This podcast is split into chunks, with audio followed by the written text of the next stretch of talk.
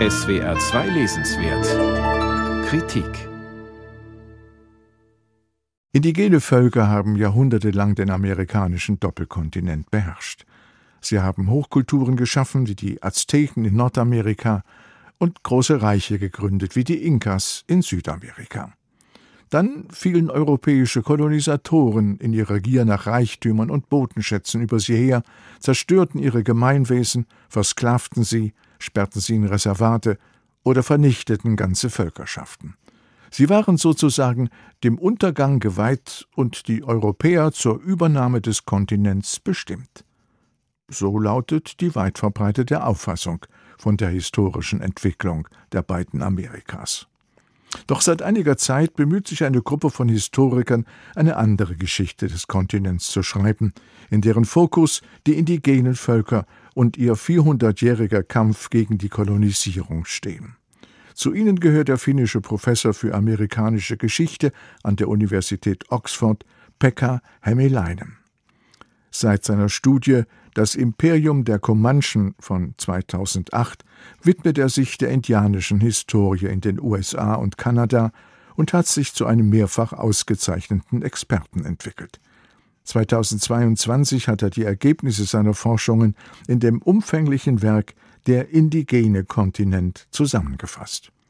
Denn die hier erzählte Geschichte der überwältigenden und anhaltenden indigenen Macht so schreibt Pekka Hämäläinen, ist nach wie vor weitgehend unbekannt und ist zugleich der größte blinde Fleck im gemeinsamen Verständnis der nordamerikanischen Vergangenheit. Der Autor taucht tief in die jahrtausendealte Historie Nordamerikas ein, bis hin zum Schöpfungsmythos der ersten indianischen Völker und ihrer Besiedlung des Riesengebiets, das wir als USA und Kanada kennen. Denn es geht ihm darum, ihre von Historikern einseitig beschriebene Entstehungsgeschichte durch eine historisch angemessene Version zu konterkarieren.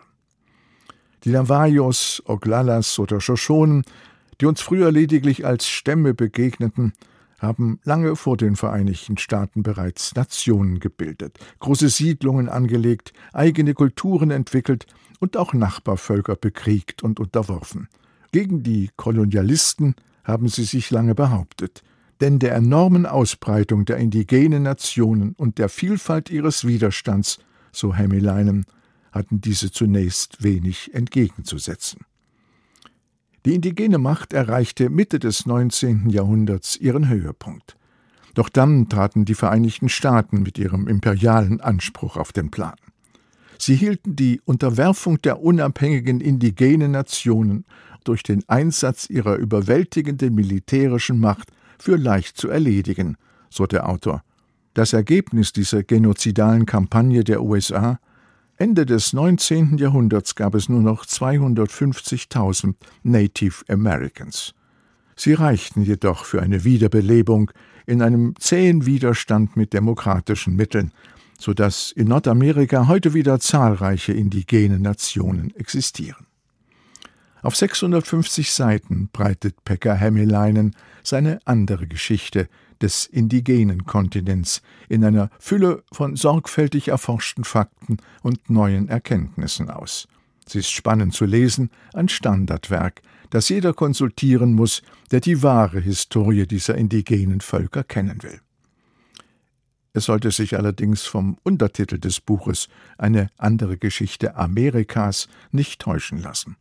Es geht hier ausschließlich um Nordamerika, wie der Autor das ja auch selbstverständlich benennt, aber das Verlagslektorat verfiel leider dem gängigen omnipräsenten Sprachgebrauch.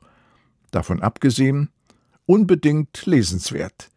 Pekka Hämäläinen, Der indigene Kontinent, übersetzt von Helmut Dierlam und Werner Roller. Verlag Antje Kunstmann, München 2023, 650 Seiten, 48 Euro.